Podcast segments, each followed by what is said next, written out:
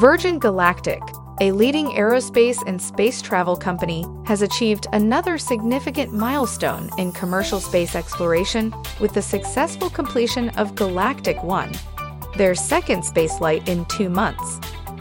The mission carried three crew members from the Italian Air Force and the National Research Council of Italy, along with 13 research payloads, enabling valuable scientific experiments in microgravity. With Galactic 2 scheduled for August and monthly flights planned, Virgin Galactic is revolutionizing commercial space exploration, opening new horizons for human presence beyond Earth. Michael Colglazier, CEO of Virgin Galactic, stated Today, our team successfully flew six people and more than a dozen research payloads to space in VSS Unity, our unique suborbital science lab.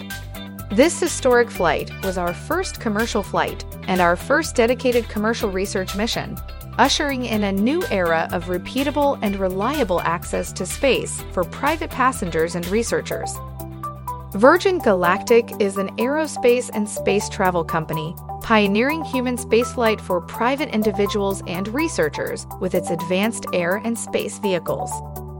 The company is developing a space spaceflight system designed to connect the world to the wonder and awe created by space travel and to offer customers a transformative experience. Shares of Virgin Galactic trade on the New York Stock Exchange under the ticker symbol SPCE. For more information, visit greenstocknews.com.